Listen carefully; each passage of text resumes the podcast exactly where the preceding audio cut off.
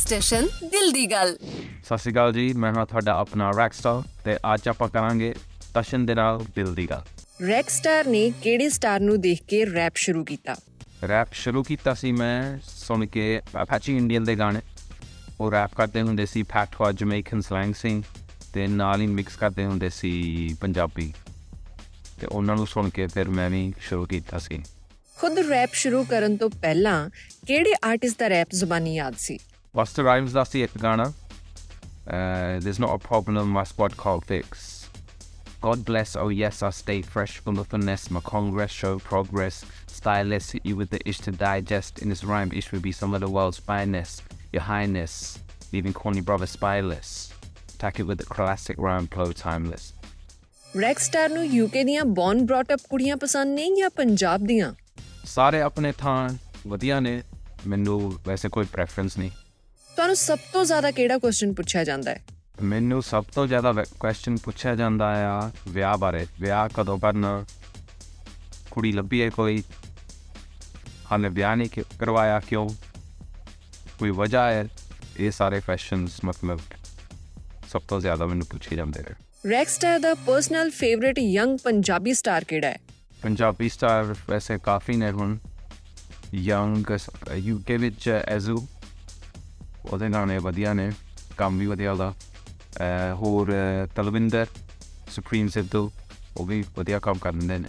ਤੁਹਾਨੂੰ ਪਰੌਂਠਾ ਰੈਪ ਕਰਕੇ ਖਾਣਾ ਪਸੰਦ ਹੈ ਜਾਂ ਬੁਰਕੀ ਬੁਰਕੀ ਤੋੜ ਕੇ? ਬੁਰਕੀ ਫਿਰ ਤੋੜ ਕੇ ਨਾਲ ਅਚਾਰ ਮਾਰਾ ਜਾ ਖਾ ਕੇ ਵਿੱਚ ਮਜ਼ਾ ਹੋ ਰਿਹਾ। ਰੈਕਸਟਾਰ ਸਟਾਰਸ ਵਿੱਚ ਯਕੀਨ ਰੱਖਦਾ ਹੈ ਜਾਂ ਮਿਹਨਤ ਵਿੱਚ? ਸੋ ਮਿਹਨਤ ਕਰਕੇ ਜ਼ਿਆਦਾ ਸੈਟਿਸਫੈਕਸ਼ਨ ਆਉਂਦੀ ਆ ਕੋਈ ਵੀ ਕੰਮ ਕਰੇ ਆਪਾਂ, ਸੋ ਆਈ ਥਿੰਕ ਮਿਹਨਤ ਦੇ ਨਾਲ। ਆਪਣੇ ਅਪਕਮਿੰਗ ਪ੍ਰੋਜੈਕਟਸ ਬਾਰੇ ਐਕਸਕਲੂਸਿਵਲੀ ਟਸ਼ਨ ਨੂੰ ਜ਼ਰੂਰ ਦੱਸੋ।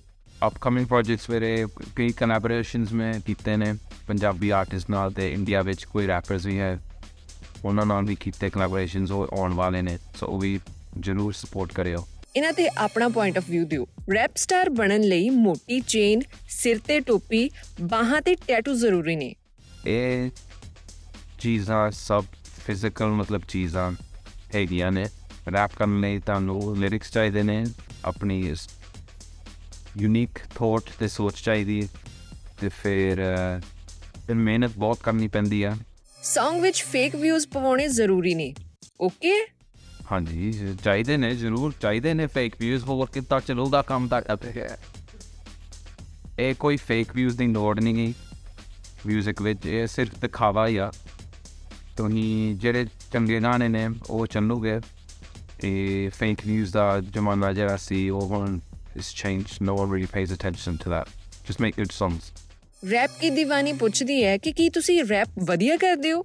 ਜੇ ਮੈਨੂੰ UK ਤੋਂ ਗਿਫਟ ਰੈਪ ਕਰਕੇ ਭੇਜਣਾ ਹੋਵੇ ਤਾਂ ਕੀ ਭੇਜੋਗੇ? Fish and chips.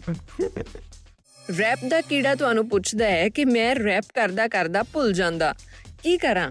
ਪ੍ਰੈਕਟਿਸ, ਹੋਰ ਪ੍ਰੈਕਟਿਸ ਕਰੋ, ਮੈਨੂੰ ਵੀ ਭੁੱਲ ਜਾਂਦੇ ਨੇ ਲਿਰਿਕਸ ਕਈ ਵਾਰੀ।